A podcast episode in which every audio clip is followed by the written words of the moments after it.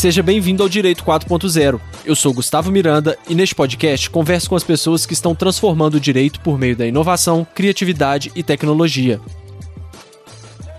Nossa tendência é pensar que o caminho para o sucesso profissional é uma linha reta, em que tudo é muito claro e definido, bastando que nos esforcemos muito para atingi-lo. Quando vemos uma pessoa que consideramos bem-sucedida, não pensamos nos erros, dúvidas, fracassos e inseguranças que essa pessoa certamente teve para chegar aonde está.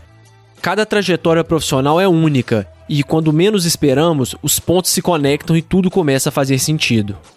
Com Pedro Esteves não foi diferente. Da biologia ao direito, passando pela tecnologia, ele encontrou na engenharia jurídica e no empreendedorismo as suas paixões. Ele é biólogo, advogado, empreendedor, programador e pesquisador de tecnologias aplicadas ao direito. Para você não perder nenhum dos nossos próximos episódios, siga o Direito 4.0 no seu player de podcast favorito. Siga o nosso Instagram, que é Direito 4.0 Podcast. E também estamos no LinkedIn. É só procurar Direito 4.0 Podcast. Beleza? Vamos nessa? Pedro, seja bem-vindo ao Direito 4.0. A gente se conheceu há pouco tempo, né, no, no GLH de, de 2020, Global Legal Hackathon, quando as aglomerações ainda eram possíveis ainda. E o papo fluiu muito bem, a gente foi trocando ideias e é, você é um cara que tem, tem uma história muito interessante, tem ideias muito interessantes.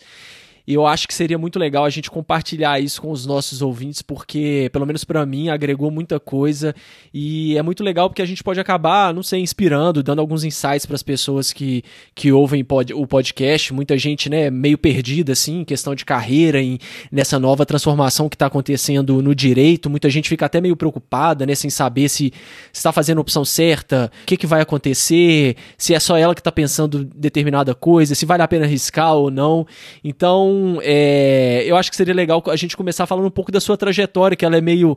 É, é um pouco diferente, né? Você começou fazendo biologia, e aí eu queria Isso. ver como que você foi aparecer no direito. Não, perfeito. É, ô, Gustavo, é, muito obrigado pelo convite, né? É um prazer aqui contribuir é, com o podcast, que é que eu admiro e sou ouvinte, inclusive. É um trabalho sempre maravilhoso e é, foi, foi um prazer também te conhecer né, no Hackathon e foram, foram ideias é, que bateram a, a, todo momento, né? Digamos assim, a gente tem muita, muito alinhamento. É, então, cara, é, eu, eu sou de 87, né? Tenho 33 anos. E no início da, da minha trajetória, né, é profissional, tudo que eu queria era estabilidade, sabe? Eu, eu era uma pessoa um pouco medrosa, assim, é, queria aquela é, trabalhar, ser um bom aluno, entrar num, numa empresa e ficar lá até aposentar. Hum. E engraçado que é, que quando eu entrei na biologia, queria mexer com pesquisa, com é, consciência, descobrir cura de doença. É, a, ao longo do tempo, eu fui, eu fui tendo contato com pessoas, tendo, tendo experiências, e fui vendo que, é, que aquilo não ia, não ia me, me suprir, sabe? Eu, eu não estava me sentindo bem fazendo é, eu não estava feliz é, trabalhando exatamente daquele jeito, porque eu, eu sou muito comunicativo, eu gosto muito de pessoas, sabe, de conversar, e, a, e essa trajetória de, de pesquisa é, na área biológica, ela, ela é um pouco solitária, sabe? E também tem muito pouco investimento no Brasil em pesquisa, é, é, é um pouco triste, inclusive, as, as oportunidades e possibilidades né, para quem está nessa área, é, e eu não estava disposto a, a, sair do país e ficar fora, enfim. É, e aí, já no final do curso de, de biologia, é, eu fiz uma pesquisa né, da, do que, que eu tinha mais afinidade, interesse, e eu fiquei em dúvida entre engenharia ou direito.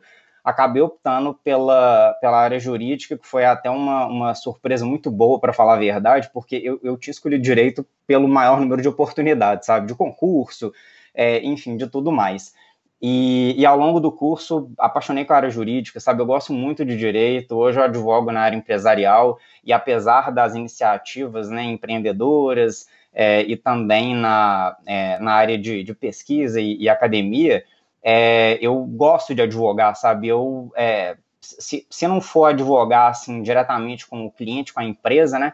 É, tentando é, levar isso para o mercado do empreendedorismo mesmo, de prestação do serviço já no final do curso de direito também veio uma crise, né? Aquela final meio de 2019, um pouco de crise, e aí aquela, é, aquela pessoa que só queria um, um, um emprego para a vida toda, né, no, no, seja numa empresa, no escritório que seja, é, acabou sem oportunidade. E, e ao longo da biologia eu também criei um novo sonho, né, que eu queria ser promotor, cara. Hum. É, já no... É, e, só que eu nunca fiz estágio na, no MP, é aquele sonho, assim, um pouco ingênuo, sabe? E aí eu tive a oportunidade de, de fazer um estágio de pós-graduação no Ministério Público, fiquei dois anos lá. E a cada dia que eu, que eu ia trabalhar, eu murchava mais, cara, uhum. sério. Era uma... É, era um, um, pouco triste, assim, porque eu, eu tive a oportunidade de trabalhar na, na corregedoria, que foi uma experiência maravilhosa, foi um trabalho muito bacana, só que eu não eu não sentia nenhuma afinidade com o trabalho de promotor, sabe? Era, é, era algo é, que apesar de você ter muita possibilidade de ajudar as pessoas, é, tem muitas amarras, sabe? É muita. Para quem tem um pouco de, de experiência e afinidade com empreendedorismo, é, é muito diferente, assim, sabe? É, eles, ao mesmo tempo que eles estimulam é, é, comportamento empreendedor para você ser muito protagonista e, e efetivamente mudar é, realidades é, tem muitas amarras, o que é certo, né? Você, é, tem muito poder, é, cargos que têm muito poder é, exigem algumas amarras para você para você prestar contas, enfim.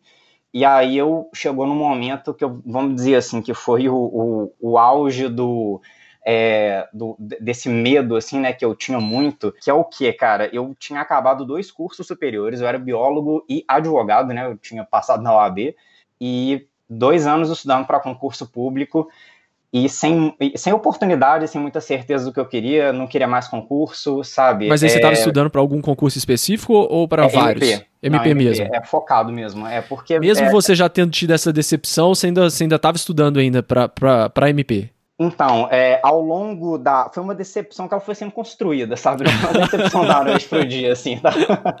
ela demorou um pouquinho para é, ser construída e, querendo ou não, para eu aceitar ela, sabe?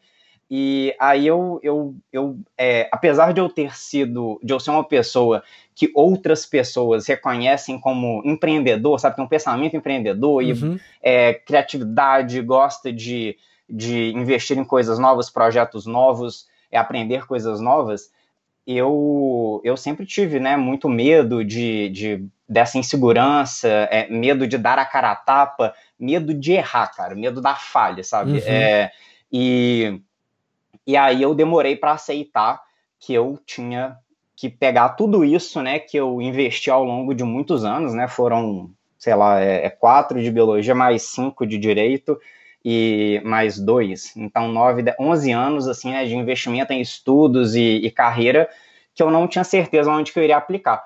Então eu resolvi advogar, cara. Eu é, come, arrumei um sócio. E como que foi, só antes de você, como que foi esse claro. processo até você é, concretizar essa decepção é, e chegar a falar, bom, dentre as opções que eu tenho, eu vou querer advogar mesmo? E não te deu aquele frio na barriga, tipo assim, nossa, eu vou advogar. Poxa, mas e se advogar também não for a coisa? Exato. É, então, essa. Eu, eu tava num momento que é, eu, eu, eu saí dos 17 anos com muitas possibilidades, e querendo ou não, as possibilidades elas foram meio que afunilando, sabe? É, e, e, na verdade, essa foi até uma ideia errada minha, porque todos nós temos toda, todas as possibilidades do mundo, né? É, pra, do fundo do coração. É, agora, eu foram afunilando na minha frente porque eu precisava agir mais, sabe? Eu, eu tinha que sair da, da do, do, perfil de, de, análise e estudo e mais pro de ação. E, e aí eu procurei emprego, cara, não encontrei, sabe? Tava realmente meio de 2019, um pouco de crise. É, e apesar né, do, do, perfil empreendedor, eu, eu tinha esse medo, então eu nunca tinha empreendido. Aí eu, eu empreendi e resolvi advogar por, porque era o que tinha, vamos colocar assim, uhum, sabe? Uhum. É, hoje eu sou muito grato né, por, essa, por esse parto que foi eu começar a empreender, exigiu, é, exigiu muita dor, digamos assim, né, para eu aceitar, né, entrar nessa, nesse mundo de cabeça é, e foi a melhor coisa que eu fiz, cara. Eu, eu comecei advogando, sabe? Eu fui para o interior, é, que eu tenho família, e arrumei uma causa de, de massa, que era uma causa de direito administrativo, de, de, é, de cobrar verba que o Estado deve para o servidor público, e em aproximadamente acho que foram 40, assim, for, foi menos de dois meses, eu ajuizei 135 ações processo físico, cara, que sozinho. Isso? Sozinho. Sozinho? Assim, sozinho. E na loucura de que, assim, eu preciso provar para mim mesmo que eu que eu dou conta de alguma coisa, sabe? Que eu só, eu não preciso, não é que eu não preciso não, né? Mas assim, eu, eu é, eu consigo fazer algo, sabe? Eu consigo construir algo, é, e a pessoa que eu mais precisava ali é, é, convencer era eu mesmo. Então eu fiquei total workaholic, assim, sabe? É, dormia, tipo, cinco horas por noite, é algo que eu não recomendo, mas foi muito importante para o meu processo de, é, de ver que eu dava conta e para aceitar, sabe? Falei assim, cara, é, eu sempre fui um bom aluno, sabe? E mesmo quem não, quem não é bom aluno, a gente consegue parceiros que suprem as nossas as nossas falhas, assim, sabe? Igual é esse esse meu sócio, ele ele é uma pessoa que eu sou muito grato, cara, e ele é ele é muito é, ele é muito confiante nele mesmo, sabe? Ele é o cara, assim, que ele vê uma aula de direito do trabalho e fala assim, cara, eu sou o cara do direito do trabalho. E, e, e você acredita nele. Uhum. E, eu, e eu precisava daquilo, sabe? Pra, pra falar assim, eu, eu roubei um pouco dessa, dessa autoestima, dessa, é, dessa, é, desse, dessa crença nele mesmo e pra, pra ir, sabe? É, nessa época que você pegou esse tanto de ação, você ainda não estava com ele, pelo que eu entendi. Não, estava. Já estava com ele? É, foi uma, foi uma parceria, assim, meio que de última hora. Eu estava definindo a área que eu iria atuar, sabe? E eu acabei atuando no que tinha, que é, ele tinha uma tese, é, essa, essa tese que ele estudou, né, e, e conseguiu ver que estava dando algum resultado positivo, mas não era tão é, consolidada, então nós pegamos isso, aí é Belo Horizonte, é, mineiro, né? Na verdade, é, é aquele ser é, desconfiado. Então, estava difícil de dar uma é, consolidada em Minas Gerais. Aí eu fui para o interior, que eu tenho família. Então, minha várias tias professoras e elas me levavam nas escolas para eu dar palestra, falando da ação, explicando. E aí foi foi esse processo que me que foi transformador para mim, sabe? Foi foi muito bom. E, e eu tive é, eu tive contato com erro, sabe? Eu errei várias vezes e foi importante ver o erro, aprender com o erro, aprender como lidar com o erro e ter cada vez menos medo do erro, sabe? Da falha. É, você vai construindo e você vai se consolidando.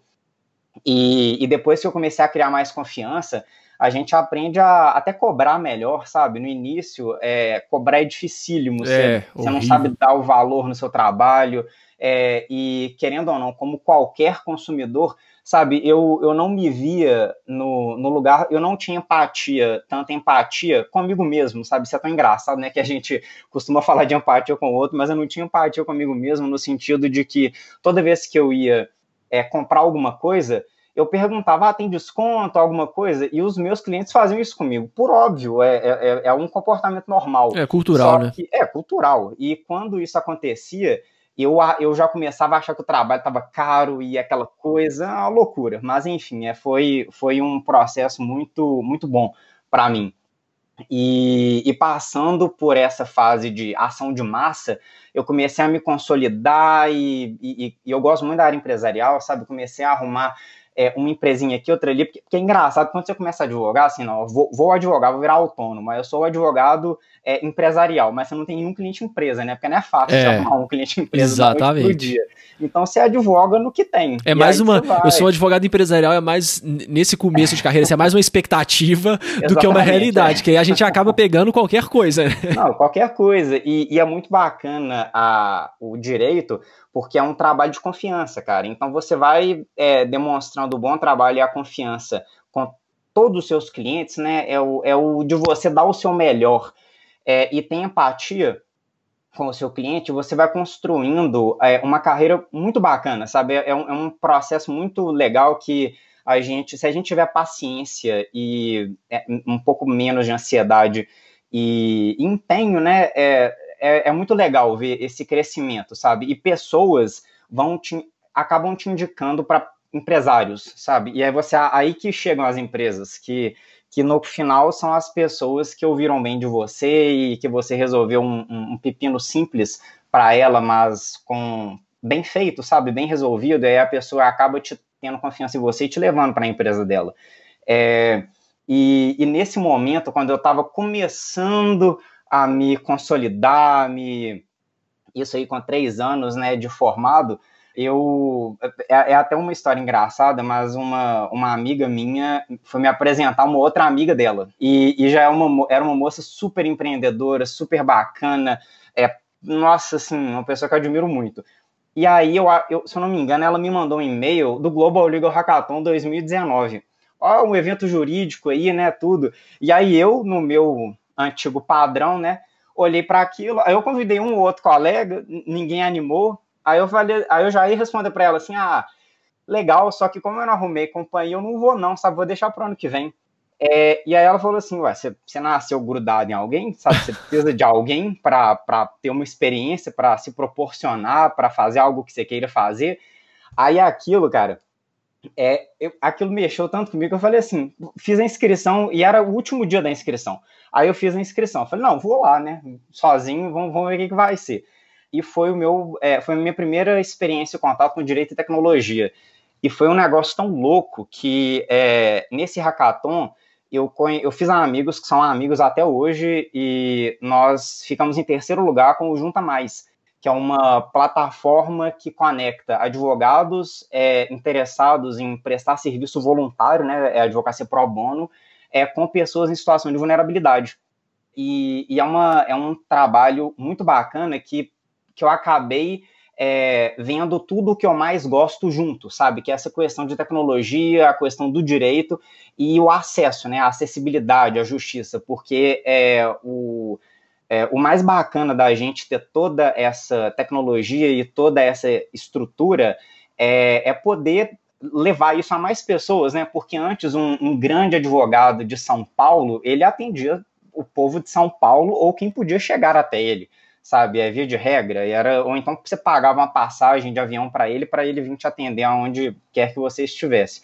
É, agora é, nós estamos aqui em plena pandemia, né? Eu e Gustavo Miranda gravando um, um podcast é, de forma remota. Uhum. Então, é, isso, isso é maravilhoso, sabe? E a, o meu primeiro contato foi com o Hackathon e vindo de uma.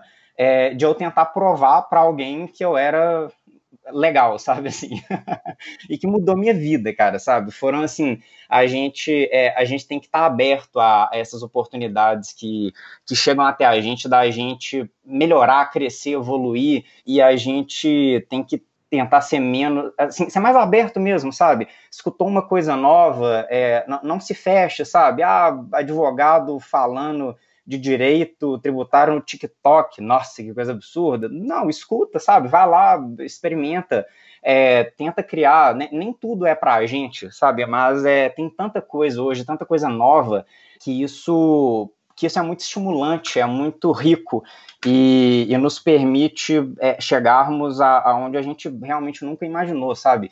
É, eu, eu, inclusive, recebi um convite para uma, uma entrevista, foi semana passada, se eu não me engano. Eu, eu até desculpa se eu tiver errado a, a referência de tempo, porque a pandemia me deixa um pouco desnorteado. Todos nós. Mas, é, né? E, mas é, foi um pessoal que está fazendo uma, uma, uma, pesquisa sobre o termo engenharia jurídica. É, falando, né, ou perguntando o que, que é, o que, que é e, e e a metodologia deles era o quê? Eles chegavam é, para uma pessoa que se denominava engenheiro jurídico e perguntava o que, que é para você engenharia jurídica. E por que, que eu é, me denomino, no caso, engenheiro jurídico?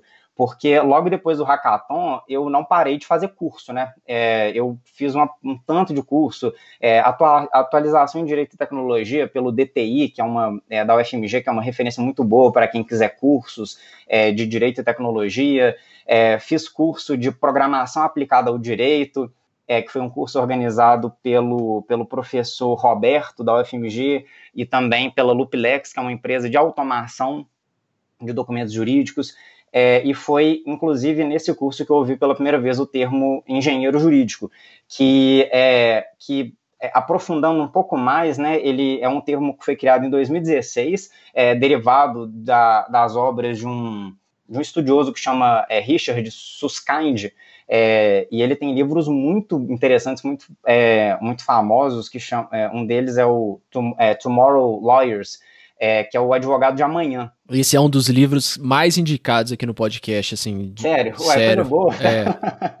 ah, então maravilha. É, e, e, esse termo, né, engenharia jurídica, é, meio que surgiu das ideias dele, mas parece que não foi ele pessoalmente que falou, sabe? Ele, é, foram pessoas que discutindo a obra dele surgiu, que seria o advogado, né, a pessoa que tem formação jurídica, que se vale de, é, de tecnologias, de gestão de projetos, gestão de processos, é, métodos ágeis, e, e, enfim, programação e, e ferramentas, basicamente coisas que dão certo é, na nossa sociedade e em outros negócios, sabe? E, a, e trazem para a área jurídica.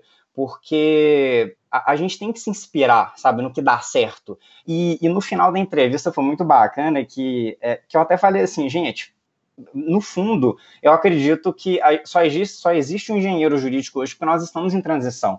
É, daqui a uns cinco anos, talvez, é, todo mundo vai ser engenheiro jurídico, porque não justifica, sabe, um, um advogado é, não se, se valer do, dos instrumentos para facilitar a vida dele.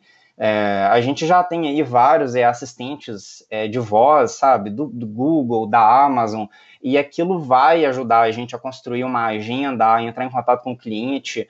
A, a, a gente pode usar metodologias ágeis para desenvolver projetos dentro de um escritório, dentro das nossas, das nossas empresas, sabe? E, e isso é, eu realmente acredito, acredito seja um profissional em transição, porque todo mundo vai ser daqui a um tempo. E quando que, que isso aí, historicamente, assim, a gente não é muito bom também, né? Nós do direito não somos muito não. bons e nunca nem imaginamos é, pegar outras áreas como referência, né? E Sim. o que a gente tem visto, você muito bem disse, que é uma tendência mundial que isso aconteça. É, as pessoas que estão mais inovando em determinadas áreas são as empresas e pessoas fora daquela área, né? A, a, quando a Apple veio pro, pro mercado de, de smartphone, ela não tinha nada de né, é, reconhecimento zero de, de, de telefonia. Quando o, o, Google, o Tesla fazem um carro é, auto, autônomo, também eles não são da área. Não foi a Ford que fez, não foi, né? Não foram outras montadoras. Então a gente tem vários e vários exemplos de, de, de outras áreas é, é, mudando completamente uma determinada área, que é o que a gente está vendo que está acontecendo com o direito. Quando que para você é, você percebeu que isso era uma coisa assim sem volta e que você deveria se dedicar mais, estudar mais para fazer a diferença na sua, é, na sua carreira? É, eu, eu coloco o hackathon né, como o marco para mim, porque foi meu primeiro contato. Já que a gente está e... falando de hackathon, assim, fala só, só a gente está falando tanto e às vezes tem gente termo, que não sabe né? o que, que é, é. Explica brevemente para a gente Perfeito. o que, que é o, o Global Legal Hackathon e para quem ficou interessado também ele vai fazer uma, uma breve explicação, mas tem um episódio que a gente lançou na época do, do Global Legal Hackathon de 2020, é, já tem um episódio, então só procurar que, que aí vocês vão ter aí muito tempo tempo falando sobre o que, que é essa, essa competição, que é realmente uma experiência assim transformadora que eu recomendo para todas as pessoas. É, abre a mente de uma forma que não, não, não tem como explicar. Todo mundo sai transformado, tanto quem está participando quanto quem está organizando, é, os apoiadores, enfim, os outros membros. É uma experiência muito interessante. Não, perfeito. Realmente uma experiência maravilhosa e de, eu, eu fui é, maratonista, né, no de 2019 e de 2020, que foi quando eu te conheci, nós fomos é, validadores é, e eu pretendo não, aliás, participar de todos, né, daqui para frente, se Deus quiser. É, então, o, o hackathon, ele é uma mistura de maratona com, com hacker, né, com hackear, que é que é você basicamente encontrar um caminho, né? encontrar um meio de, de acessar uma solução ou, ou achar um, um atalho, ou, ou, em suma, assim, resolver um, um problema. E, e, a maratona é porque é bem intensivo, são 54 horas, né, no caso do Global Legal Hackathon, que é, é, uma, é uma competição global que juntam profissionais da área jurídica, é, de tecnologia, de design é, e de negócios em grupos multidisciplinares e esses grupos é, desenvolvem, né, é, do zero. É, a, a, ideia pode ser até anterior, mas é, você tem que desenvolver o, digamos assim, os fundamentos do, do projeto é, durante o evento. E do zero você cria uma empresa, né, um, um MVP, que é o, o mínimo produto viável, é, ou pelo menos uma prova de conceito, que não precisa ter exatamente um produto viável, mas é o, a asa, motor e a fuselagem. Só, só não voa ainda, sabe? É, uhum. aí é Boa definição. De Boa definição. E, no, e ao final você faz o, o que eles chamam de pitch, é que pitch é, o, é, é a palavra que vem do, é, do beisebol, que é a hora que o cara do rebatedor rebate a bola. Então você tem ali uma fração de tempo para trazer tudo aquilo que, que é importante, né, para fazer, para convencer as pessoas da, da sua solução. E, e, tudo isso tem uma técnica, sabe, que você aprende, você vê ao longo do, do hackathon, né, de trazer primeiro a dor, aí depois você traz a, o, mercado, a solução. Eu, eu nem sei de, de qual essa, essa ordem, não, mas é, tem muita gente boa que fala sobre isso, tem muito material bom é, que, que nos orienta a isso. E, e, é uma experiência maravilhosa, sabe? Ele, é, ele agrega pessoas, ele te coloca para pensar, você aprende muito. Ele, é, ele prega uma, uma, uma, ideia que eu acho maravilhosa, que é o quê? É você unir a. você deixar sempre é, em contato o mercado, a academia e a pesquisa. É, por quê? Porque a é, academia é onde tem o é, mentes em formação e com mais tempo ocioso, a princípio, sabe? É, e a pesquisa, ela pega todo aquele. Ele ensina um método, sabe, para as pessoas que, que querem desenvolver ideias, projetos, e traz essa, essa ideia de, de empirismo, de experimentação, que inclusive é algo que já existe há anos e que nós do direito também não aproveitamos tanto, né? Que a maior parte das pesquisas jurídicas é, não traz tanto o, a pesquisa empírica, que é de dado mesmo, de uhum. campo, de, de pegar, de comparar, é, tanto que a própria jurimetria, né, que, a, que a, a estatística aplicada ao direito, é relativamente recente. E se você for pensar, olha que loucura. Recente, o nosso.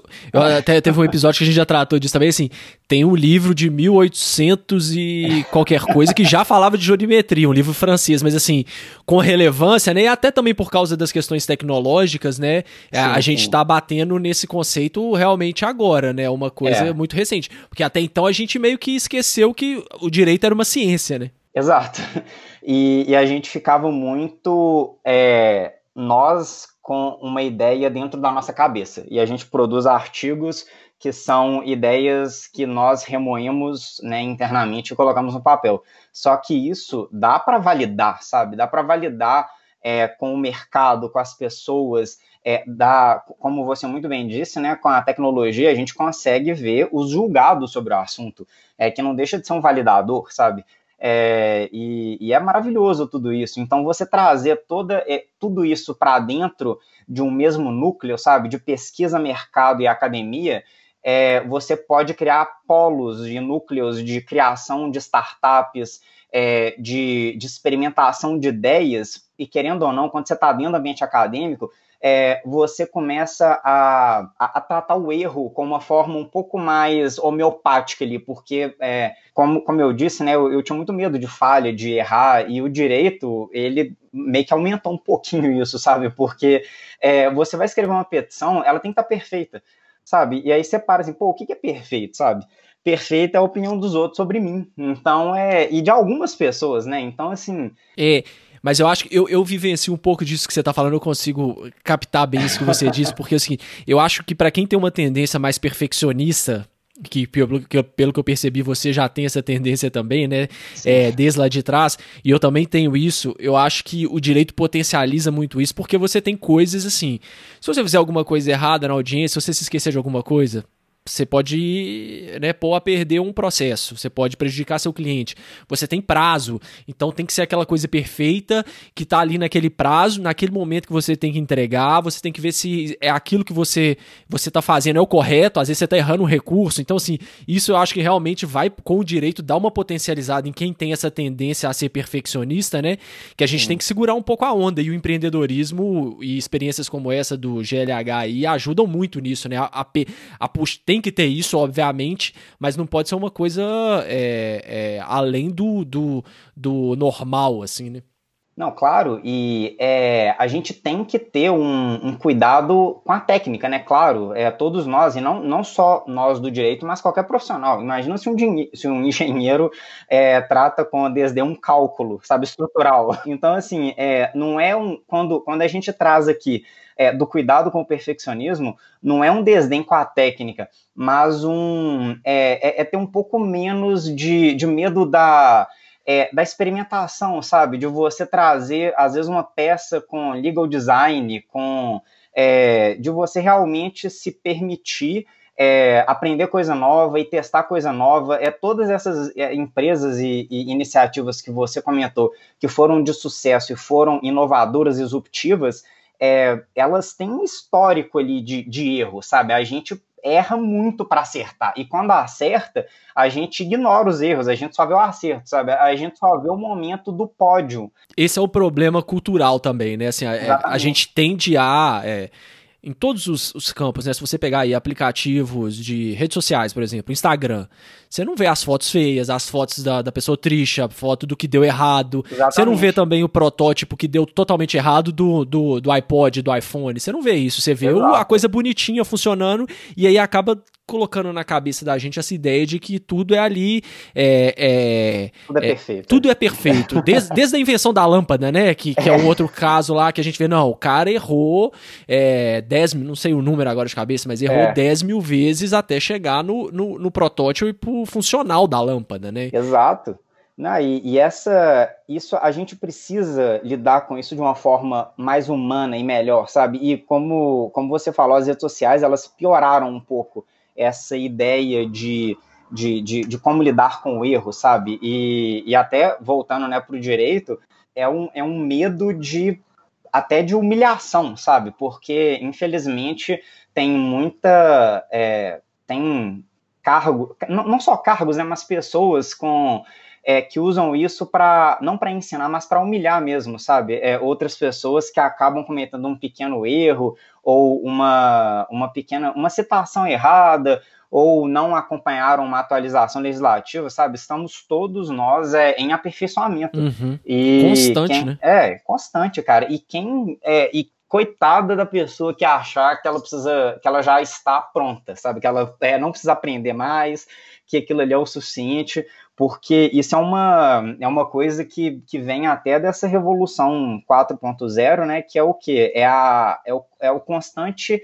a constante necessidade é, do aprendizado e de você é, estar aberto às novidades, porque tem, tem pesquisas que tratam do assunto, mas se eu não me engano, é, é um percentual altíssimo de, das profissões do futuro, elas ainda não existem sabe? E é coisa de 20 anos, é coisa assim, estaremos aqui ainda, sabe? Uhum, é. então, assim, é, é, isso daí, o que, que isso significa? Significa que nós que somos, entre aspas, tradicionais, sabe? Que viemos de uma formação que não acompanha, né? Que, e, e aliás, é, é, até cruel é, botar esse peso nas escolas e universidades de ensino, porque é, você precisa aprovar no MEC um plano de ensino para, sabe? Então, assim, é, as coisas precisam ser mais dinâmicas e, e, eu acredito que elas vão se tornar mais dinâmicas.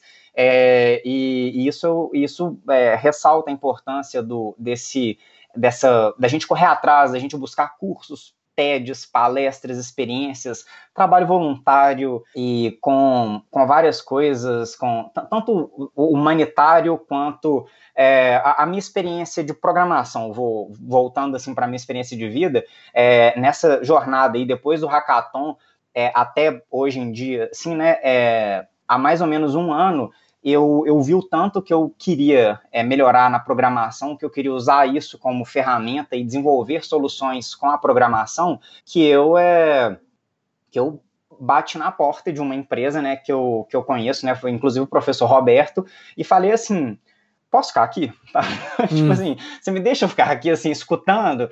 É, eu sou autônomo, né, assim, já a minha, a minha sociedade de direito, ela, ela finalizou é, e, e, aí eu continuei como autônomo e investindo em outros projetos. Aí, como eu era autônomo, onde eu estava era meu escritório. E aí eu, eu o, o, professor deixou, né? Nossa, eu sou incrivelmente grato a, ao professor Alberto da FMG e, e vários outros colegas é, que que me ensinaram muito nesse momento, né? É que eu, eu basicamente ficava na empresa resolvendo os pepinos, apagando incêndio dos meus clientes. E enquanto eu não estava fazendo isso, eu estava aprendendo, sabe? Eu estava parado do lado ali, aprendendo, vendo o povo programar e, e contribuindo aos poucos. E aí chegou no momento que aí é, essa, essa empresa, ela, ela inicialmente Silex, né? Aí depois ela se estruturou como Educa Legal e eles é, seguiram um caminho e aí eu é, foi o momento que eu meio que fui pro outro, porque tava. É, começou assim a. É, eles tinham outros projetos, sabe? Aí eu, eu tinha um, um, outros investimentos, enfim. E aí eu juntei um grupo né, de, de colegas e nós criamos o Autômato, que é, é, uma, é uma plataforma de automação de documento para consultores ambientais. Aí é realmente bem nichado, e, e qual, que é a, é, qual que é a ideia do autômato, né? É, consultores ambientais, via de regra, né? Eu tenho até essa experiência pela biologia, e, e, e só um parêntese, é tão engraçado como é que as coisas mais aleatórias que acontecem na sua vida, depois de um tempo vão fazendo sentido, sabe? É, hoje eu tenho um negócio que trata de direito, biologia e programação. Uhum. São as três coisas que eu investi nos últimos 15 anos da minha vida, sabe? que você é, achou é, que estava perdido. É, loucura, né? cara, loucura, sabe? Eu já tive, assim, crises de ansiedade, porque eu falei, queimei 10 anos da minha vida, sabe? Com nada. E, e tá tudo fazendo sentido agora.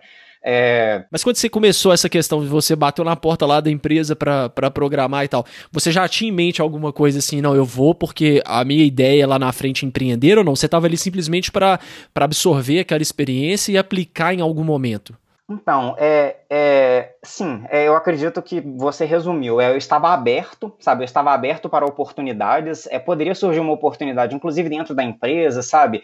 É, só que e acabou não surgindo por ser um, um, um, modelo startup e no meio de uma crise pandemia, né? Então é isso é recente, relativamente recente. E é, a, o meu relacionamento, digamos assim, né, com é, com a Educa Legal, mas foi foi é, como é que eu posso dizer? Foi, foi mais nesse sentido, de uma troca, sabe? É, eu aprendo e contribuo com o que for possível. E foi sensacional. É, e, eu estava aberto, eu estava aberto para o que aparecesse, mas sempre com é, o, o, empreendedorismo mais forte, sabe? Eu, eu preferia ser um parceiro ou então desenvolver um, um novo produto, né? Que foi o que acabou acontecendo, é, do que é, efetivamente assim ser contratado. Mas não, eu não acho que a, ser contratado é ruim é, é, porque realmente eu queria aproveitar tudo, todas essas experiências que eu tive e, e chega um momento que é, só, só dá para aproveitar isso se você, em maior ou menor grau, tem um projeto é, que, você, que você é sócio, sabe? Porque você consegue é, é doar mais ali, principalmente é, é, backgrounds tão distintos, assim, sabe? Uhum, uhum. não foi fácil a, a, agrupar tudo isso num, num, único projeto. E o, aí, só voltando né, no autômato, ele é uma. O, o que, que ele é, basicamente? Né? Nós pegamos. O, é, eu tenho um parceiro que ele é especialista em direito ambiental, que é o Júnior Magela, é um cara assim, surreal, super bacana, gente boa, inteligente pra caramba, fluente em Python, sabe, programador também. E, e nós começamos a pegar as peças dele e transformar em documentos automatizados e criamos um Netflix de, de documentos é, para processo ambiental, é, processo administrativo ambiental. Pessoas que precisam participar de licenciamento ambiental, fazer uma procuração ali para um, representar um órgão ambiental. Por quê? Porque esses profissionais, via de regra, que são até ex-colegas meus, né, que eu conheço vários, não conseguem colocar dentro do orçamento deles uma assessoria jurídica. Uhum. Então, assim, é, é triste, cara, você ver um, um consultor que está lá batalhando, ou até uma empresa de consultoria mesmo, que às vezes algumas conseguem ter um apoio jurídico, mas nem sempre, sabe? É porque aí tem, tem um outro cenário também, né? Que é o que? É, o mercado muitos, né, veem o direito mais como despesas do que como investimento. Sim, Então, é, infelizmente, é, é. aí acaba que mesmo empresas que têm condições nem sempre investem. Mas, mas enfim, é, aí essa solução, ela tá permite, começando a mudar essa figura agora, né? Se Deus quiser, né? O direito preventivo. O direito como, como uma área que auxilia, né? Não como, como a área que ninguém quer ir lá procurar porque sabe que vai barrar, que vai dar bunda. É. Né? E, e, eu, e, e, bom você ter comentado isso de barrar, porque aí eu até fazendo a meia-culpa também, né? Tem, tem muitos colegas mais do passado, e talvez até eu, em alguns momentos, é, quando eu estava com a cabeça menos aberta, é, a gente com tanto medo né, do, do, erro e de dar errado e de sair do padrão, é mais fácil você negar um projeto do que você aceitar ele e ele dar pepino jurídico e, e, você estar na reta. Sabe? Exatamente. Você colocou, não, você, você tocou é. no ponto que é, que é essencial. A gente vem replicando isso ao longo do tempo, porque a gente aprendeu naturalmente a ser mais conservador, porque Exato. se você dá um conselho jurídico que lá na frente vai dar problema, né? Então a gente tende a, a, a, ficar sempre com, com a coisa na mais. Defensiva. A, na é. defensiva, isso. E aí, agora a gente está vendo que, na verdade, o que o mercado está querendo é o contrário. Ele quer que você, claro. Viabilize. É. Viabilize da melhor forma possível, porque empreender é risco, né? Então. Exatamente. É, o risco ele tem que ser calculado. Você fala assim: olha, não dá para fazer isso desse jeito. Você quer fazer? Então vamos ver qual é a melhor opção que vai te dar menos dor de cabeça, né? É Exatamente. Isso, essa é que é a ficha que, que, que né, são muitos anos de, de, de, de perpetuando esse, essa, essa mesma coisa de, dessa posição mais tradicional para isso mudar de uma hora para outra, não tem jeito. Então, mas quando essa ficha cai, eu acho que os, os advogados passam a ser vistos no mercado pelos clientes como de uma outra forma. Não, com certeza. E, e, é muito bacana o, esse, esse advogado né, que tenta viabilizar projetos ele tentar também, né, é, que já aí já volta, né, a, a, parte da engenharia jurídica, trabalhar com métrica, sabe? É, tenta ver ali, ó, quais são as opções. É, ah, essa aqui, é, vamos tentar essa. Se essa aqui der algum tipo de problema, a gente já muda dali para frente. Então é assim, é estar um pouco mais aberto, é mitigar risco. Não, não existe zero risco Nunca. em nada é, na nada, vida, sabe? Nada. Se você se você está respirando, você está é, é, lidando com risco.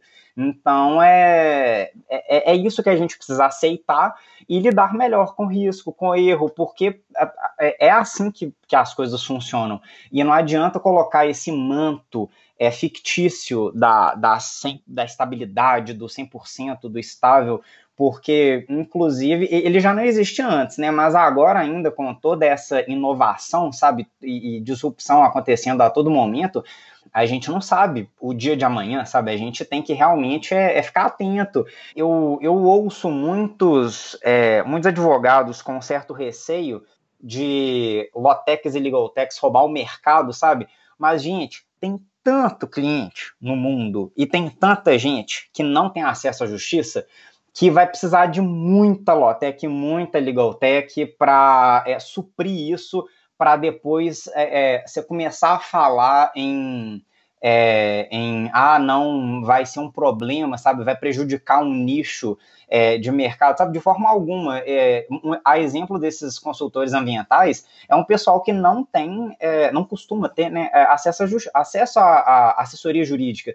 Então a pessoa às vezes pega uma é, um modelo de procuração na internet, ou às vezes, ou às vezes não leva procuração, sabe?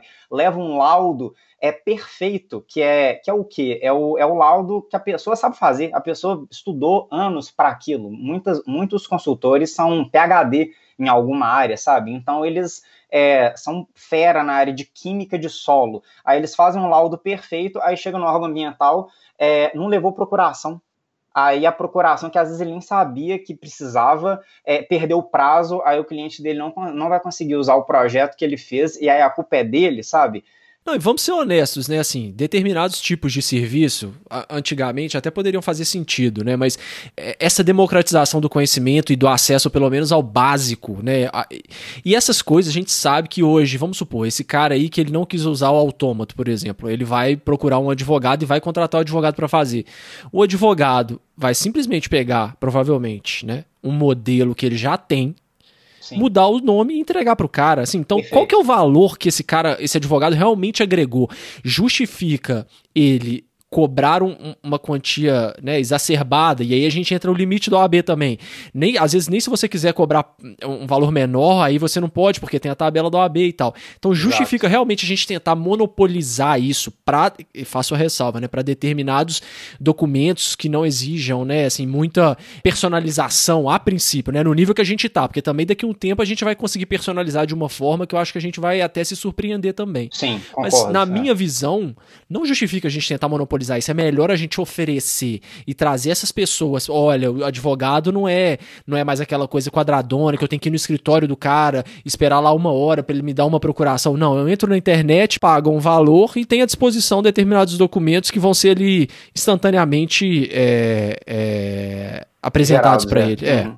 Exato. E, é, e é uma é, é, até um outro exemplo de, de experiência, experiências de sucesso em outras áreas que o direito ele poderia usar, que é essa é usar esse marketing de conteúdo, que é o único que ele poderia fazer, né? Inclusive, é a favor dele, ele mostra, ele dá uma é, dar um apoio para as pessoas, dar, levar educação jurídica, sabe?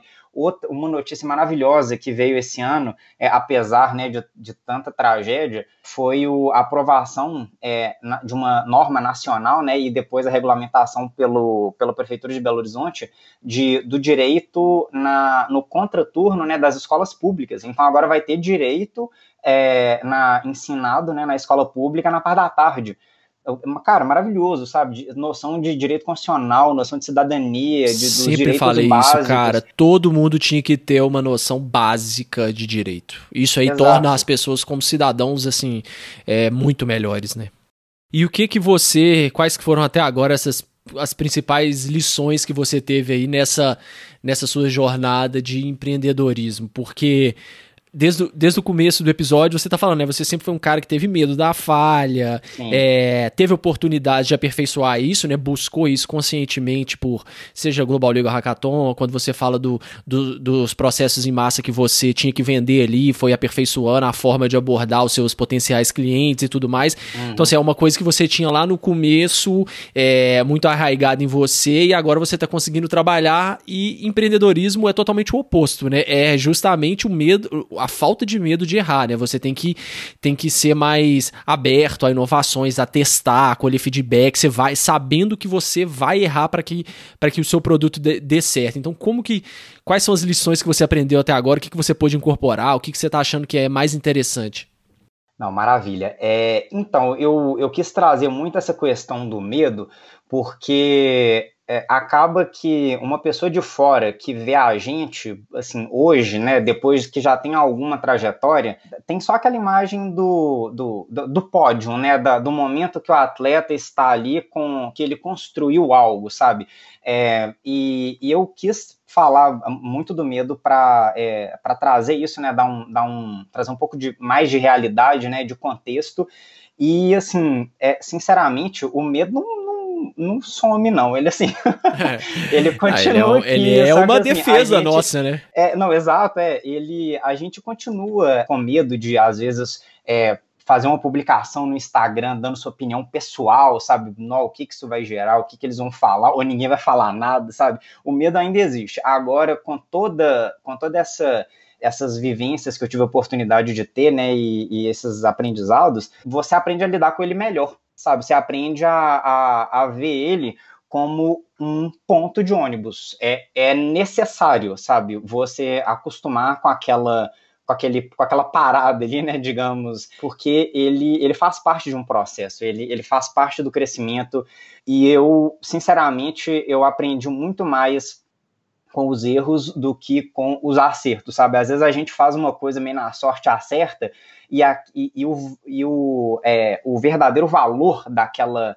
da, daquilo que aconteceu, sabe, do contexto, ele às vezes passa batido por ter sido uma vitória e, e às vezes uma falha, sabe, um, um vexame, um, uma, uma situação de realmente de maior recolhimento, ele te coloca mais atenção, mais foco, sabe, no, é, no que, que você pode melhorar, no que, que você pode aprender, e ele consolida mais aprendizado, né? É mais isso, é, é, é lidar melhor com o medo, é ter uma, uma relação de, de mais confiança, sabe? É, tenha, tenha fé na, no processo, sabe? É, estude a técnica, é, seja bom, sabe? Busque dar o seu melhor, tenha, não esqueça da empatia, porque se pensa assim, se todo mundo é, tiver um pouquinho de empatia e dar o seu melhor em tudo, em toda situação que você estiver lidando com outro ser humano, cara, você pensa o salto, é, que, que, o, que, que vai virar, sabe? Assim,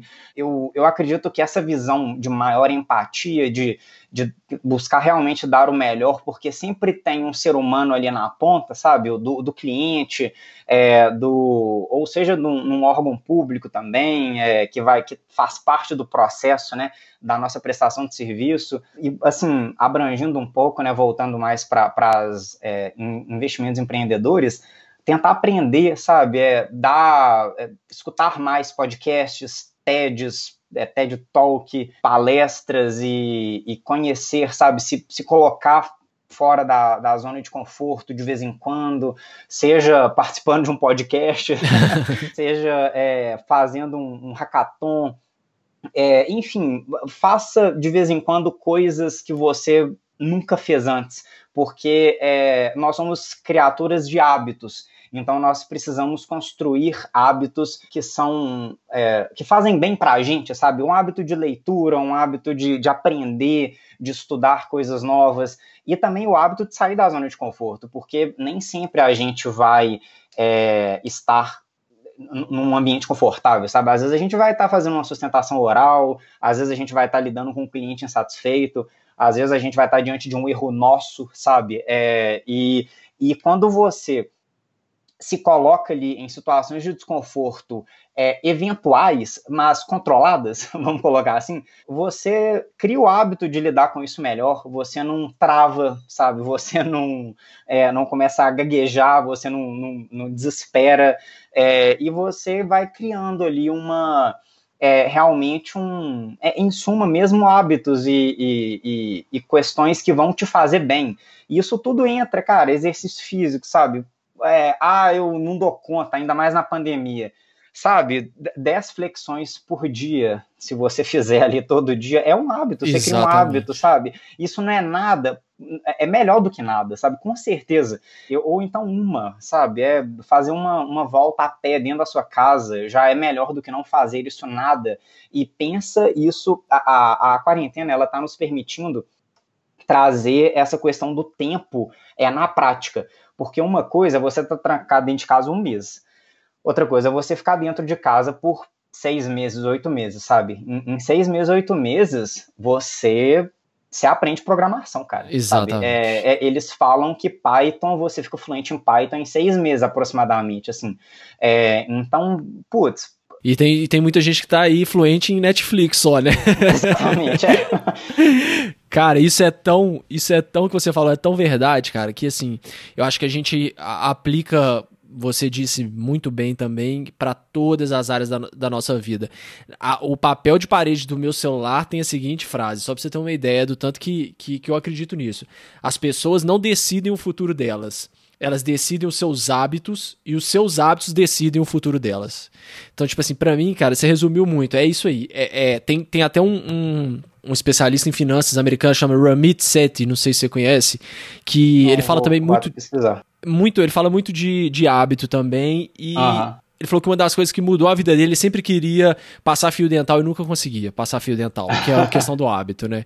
E aí tentava, não conseguia, aquela coisa, aí ele teve um insight um dia e falou assim: Cara, eu não vou me propor a, a a passar fio dental todo dia. Eu vou me propor a passar fio dental em um dente todos os dias. Um dente. É, essa é a minha meta.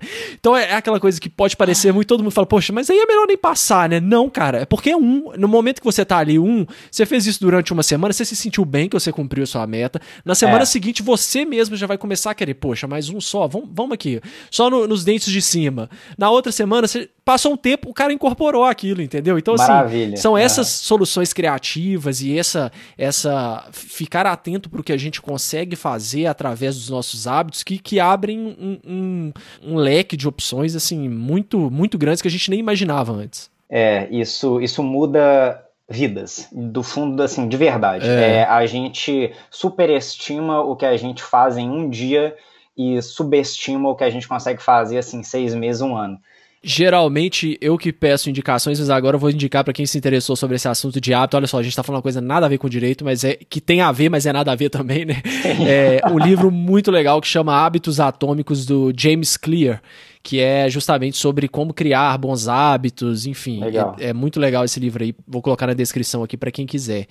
É, Pedro, eu acho que é legal a gente já ir caminhando agora para o final e a gente até tava tava comentando antes de começar a gravar, né, que às vezes as pessoas acabam se perdendo um pouco com a tecnologia. Sim e a tecnologia vira vira um, um, um, tem um lugar, um spot tão, tão grande ali que as pessoas acabam se perdendo. E, e você tem essa pegada muito também de, de acessibilidade, de acesso à justiça, que eu acho legal, que é essa visão de tecnologia como meio, né? E não como um fim em si mesmo.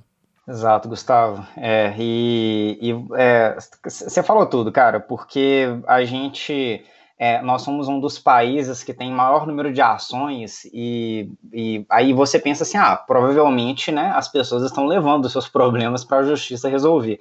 E aí quando você vai ver os grandes litigantes são o Estado, são empresas, companhias aéreas, sabe, são companhias é, de telefone, bancos, é, e muitas das vezes litigando entre elas mesmo, sabe? Então, é, é, nós não somos um país de, de acesso à justiça, é, a defensoria pública, né, as defensorias públicas no Brasil é, é, são de extrema qualidade, mas infelizmente não conseguem abranger né, toda a necessidade da população.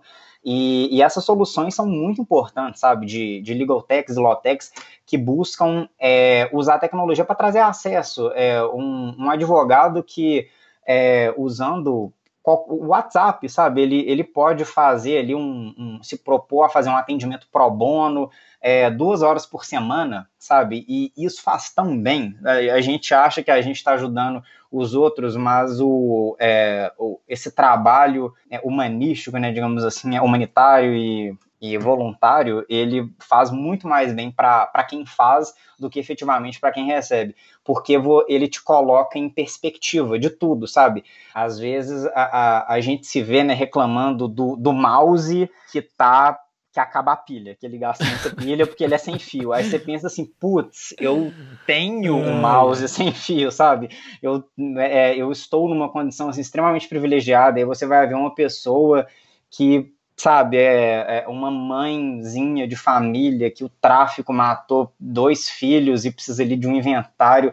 Aí você pensa assim, nossa senhora, às vezes a pessoa não tem nem saneamento básico, sabe? E, e, e a defensoria não está conseguindo atender ela.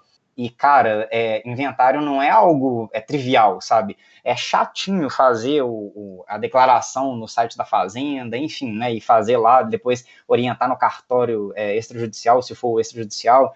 É, e, e tudo isso, com a tecnologia, ele proporciona acesso, ele proporciona você realmente fazer um recorte ali na sua rotina é, de duas horas por semana e atender de forma remota com custo zero, sabe? É, é realmente é só um recorte de doação de tempo é, em qualquer projeto. O, o Junta Mais, né? Ele ele está sendo ainda né, desenvolvido. O autômato, apesar de não ser uma, uma iniciativa de terceiro setor, né, ele, ele é uma, uma empresa com fins lucrativos, mas nós nunca vamos abandonar essa, é, essa ideia tanto de, de acesso para o usuário final, né? Então vai ser assim, vai ser uma solução de baixo custo, é, de, de, grande, de acesso, de trazer algo de qualidade para melhorar é, é, a vida né, do cliente, no caso do consultor, e são profissionais que eles precisam se desdobrar para fazer o que eles fazem bem, encontrar parceiros para resolver o problema multidisciplinar daquele empreendimento. E, eles, a, e a gente está trazendo uma solução jurídica, né, uma solução jurídica para eles não terem que preocupar com o jurídico, sabe? Com, com o modelo, eles têm que fazer, eles têm que preocupar é com o laudo, eles têm que gastar o tempo deles fazendo o laudo, que é para isso que eles foram contratados. Agora, é, a petição de juntada do laudo deles é, no processo ambiental, o pedido de vista, é, ah, o que, que é vista, sabe? Meu Deus, eu, eu, o Ministério Público me colocou como, é, como perito, ou então o juiz me chamou de perito, ele falou para eu fazer vista do processo. O que, que é fazer vista do processo? É um termo jurídico que, é, é, é, é sabe, é, que querendo ou não, já, já vai aumentando essa barreira do, do, acesso à justiça. Né? O jargão jurídico, ele é um, um dos grandes culpados dessa, dessa barreira, e eu, eu tento, né, trazer essa, é, tudo que eu puder trazer dessa tecnologia aplicada ao direito e, e, aplicar o acesso, né, usar no acesso à justiça, eu, eu vou, vou me empenhar, né, é uma bandeira que eu quero tentar levar, né, por toda a minha carreira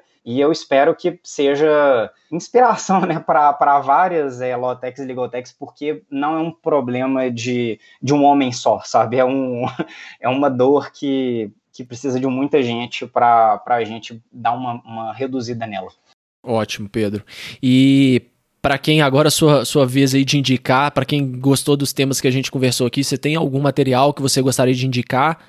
Bem, eu, eu posso até depois passar o link, né, para você colocar na descrição, mas tem um tem inclusive um, um podcast do Nível Ziviani, que é um professor da, lá das ciências da computação da FMG, que ele traz essa pegada de tecnologia e vínculo de educação, é, mercado e é, desculpa, academia, mercado e pesquisa, porque é, é, querendo ou não, ele resume um pouco essa noção de empreendedorismo, da importância de empreender, da importância da, da pesquisa, de, da gente continuar investindo no, nos estudos e no aperfeiçoamento, em novas habilidades e novos conhecimentos, e não esquecendo da academia, porque a gente não pode ignorar o, os acadêmicos que ficam cinco anos indo na faculdade, é, muitas das vezes sem conseguir ter a noção do que está acontecendo lá de fora sabe? Então, assim, o, a pessoa que tem uma formação tradicional jurídica hoje, ele vai cair, coitado, num, num campo minado de que ele não tem noção do que está acontecendo, sabe? E, e, mudanças legislativas toda hora, e, e, o que, que o mercado exige né, de um profissional jurídico hoje, é, e, e, não só do empreendedor jurídico é, que precisa saber né, de, de servir café até, até fazer embargos de declaração perante o STF, mas também do, do, de quem trabalha numa instituição maior, que vai precisar saber mexer em software jurídicos, é, vários sistemas, IPJE, e às vezes o, o advogado sênior do escritório não sabe mexer no PJE, então você vai ter que resolver esse pepino. E fora isso, gente, é, é, é escutar o que vocês tiverem interesse, não se limitem, sabe? TED, podcast, tudo que for aprendizado, programação. É, eu acabei recentemente um, um, um, bootcamp de é, cibersegurança. Por quê? Porque eu, é, eu atuo também com a LGPD, né, para as empresas, e, e eu estava vendo que é, você precisa ter um pouquinho de noção de cibersegurança para você dar um parecer para uma empresa é, de o que, que é necessário ou não necessário para ela é, aplicar de solução em LGPD sabe? Não basta você, ah, eu uso essa, essa solução em nuvem, ah, será que ela é segura o suficiente? Qual é a tecnologia que ela usa, sabe? Qual é o seu porte? Será que você pode ou não, ou não pode, ou precisa ou não precisa aplicar é, investimentos nessa área, sabe, para fazer isso?